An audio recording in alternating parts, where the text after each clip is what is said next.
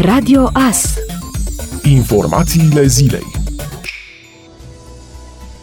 Prețul benzinei a revenit la nivelul de dinaintea plafonării impuse pe timpul perioadei de urgență de guvernul militaro-liberal în urma aprecierii cotațiilor internaționale, dar și a ridicării restricțiilor de circulație care au carantinat economia și populația. Revenirea prețurilor la nivelul celor din 30 martie, data intrării în vigoare a ordonanței militare de plafonare a prețurilor la carburanți, a fost rezultatul unei perioade de scumpiri care s-a întins pe mai mult de o lună și jumătate jumătate. Potrivit analiștilor de la Profit.ro, plafonarea prețurilor la carburanți a fost una dintre cele mai bizare măsuri adoptate de guvernul liberalo-militar, în condițiile scăderii abrupte a cererii, acestea neputând avea decât o tendință descendentă până la ridicarea stării de urgență. Președintele Claus Iohannis a promulgat legea pentru modificarea și completarea legii 53 pe 2003 privind codul muncii, informează administrația prezidențială. Conform actului normativ, vor fi introduse amenzi între 1000 și 20.000 de lei pentru discriminarea sau concedierea salariaților pe motive de rasă, de etnie, religioasă, de cetățenie, trăsături genetice, origine socială, sex, orientare sexuală, handicap, vârstă, boală cronică, infectare cu cu HIV, opțiune politică, activitate sindicală sau apartenență la o categorie defavorizată. Legea prevede că este discriminare directă orice act sau faptă de deosebire, excludere, restricție sau preferință care au ca scop sau ca efect neacordarea, restrângerea ori înlăturarea recunoașterii, folosinței sau exercitării drepturilor prevăzute în legislația muncii. Nu constituie discriminare excluderea, deosebirea, restricția sau preferința în privința unui anumit loc de muncă muncă în cazul în care, prin natura specifică a activității în cauză sau a condițiilor în care activitatea respectivă este realizată, există anumite cerințe profesionale esențiale și determinate cu condiția ca scopul să fie legitim și cerințele proporționale, mai arată actul normativ.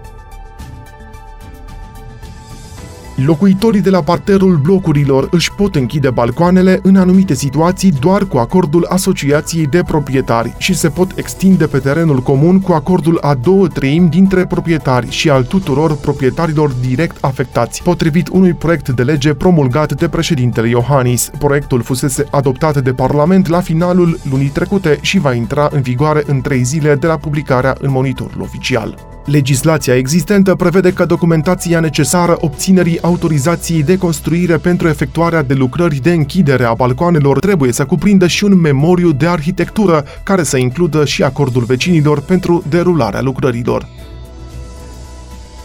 Premierul Ludovic Orban a anunțat că analizează mai multe măsuri pentru evitarea aglomerației, una dintre ele fiind posibilitatea de a impune purtarea măștii în spațiile aglomerate, chiar dacă sunt în aer liber. Am avut discuții cu mai mulți prefecți, mai mulți reprezentanți din comitetele județene pentru situații de urgență care ne-au spus că sunt locuri chiar și în aer liber, de exemplu o piață sau o faleză unde din cauza aglomerației există risc de răspândire și discutăm și posibilitatea posibilitatea de a impune purtarea măștii în astfel de spații foarte aglomerate, a declarat Ludovic Orban, întrebat care sunt măsurile ce vor fi luate pentru evitarea aglomerației pe litoral. El a subliniat că măsurile prezentate sunt în analiză și că nu s-a luat încă nicio decizie. Încercăm să luăm măsuri punctuale care să reducă riscul de răspândire în posibile zone cu risc mare, a adăugat Ludovic Orban. În primele trei luni ale acestui an au existat 12 decese la locul de muncă, un număr de 746 de persoane au suferit accidente de muncă în primul trimestru din acest an, cu 48,9% mai puține față de aceeași perioadă din 2019, iar dintre acestea 12 persoane și-au pierdut viața conform datelor centralizate de Ministerul Muncii și Protecției Sociale citate de Acerpres. Sectoarele unde au fost consemnate cel mai mare număr de accidente de muncă mortale au fost construcții de clădiri, silvicultură și exploatare forestieră și transporturi terestre, precum și transporturi prin conducte.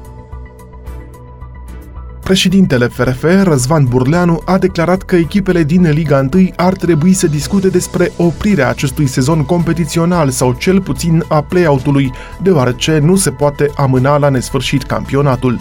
Am îndoieli că Liga 1 se mai poate termina pe teren protejând integritatea competiției și sănătatea tuturor participanților. Despăgubiri acestea ar putea fi suportate de LPF dacă sunt rezerve, prin împrumuturi sau direct către club. Cred că cluburile din Liga 1 ar trebui să discute despre oprirea acestui sezon competițional sau cel puțin al play-out-ului. Altfel, nu vom putea să amânăm la nesfârșit sfârșitul acestui sezon competițional, a spus Burleanu, precizând că fotbalul românesc este în stare de urgență de la primul caz de COVID-19 și că măsurile din protocol nu au fost respectate. La data de 30 iulie va avea loc adunarea generală a LPF, în care se vor lua decizii legate de campionat.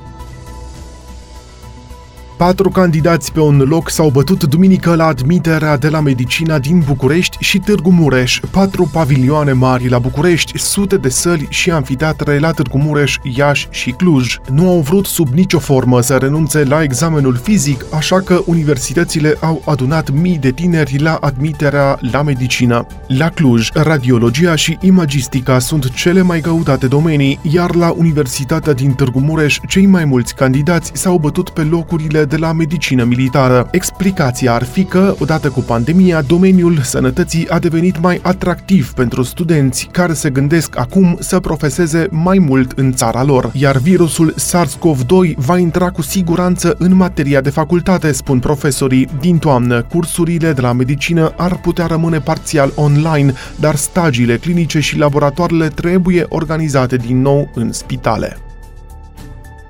Tot mai multe țări impun restricții pentru cetățenii români sau condiții suplimentare pentru a intra pe teritoriul lor. Astfel, Republica Moldova, Cipru, Finlanda și Lituania interzic accesul românilor pentru turism. Turiștii de la noi din țară care merg în Grecia cu avionul trebuie să prezinte un test negativ COVID-19 făcut cu 72 de ore înaintea sosirii pe aeroport, așa cum s-a întâmplat până acum și pe cale terestră. Și în Austria s-au schimbat regulile. Testul negativ pentru pentru noul coronavirus nu trebuie să fie mai vechi de 72 de ore, iar perioada de izolare se reduce de la 14 la 10 zile. Cine nu are certificat medical și dovada cazării nu poate intra pe teritoriul austriac. Formația Juventus Torino a câștigat duminică pentru a noua oară titlul consecutiv în Italia. Echipa torineză s-a impus cu scorul de 2 la 0 pe teren propriu în fața formației Sampdoria Genova în etapa a 36-a din Serie A. Cu două etape înainte de finalul sezonului, Juventus are 83 de puncte, în timp ce a doua clasată, Inter Milano, are 76 de puncte, astfel că milanezii nu mai pot ajunge pe primul loc. Ascultați Radio Astărnăveni 107 cu 1 FM și online pe tvas.ro.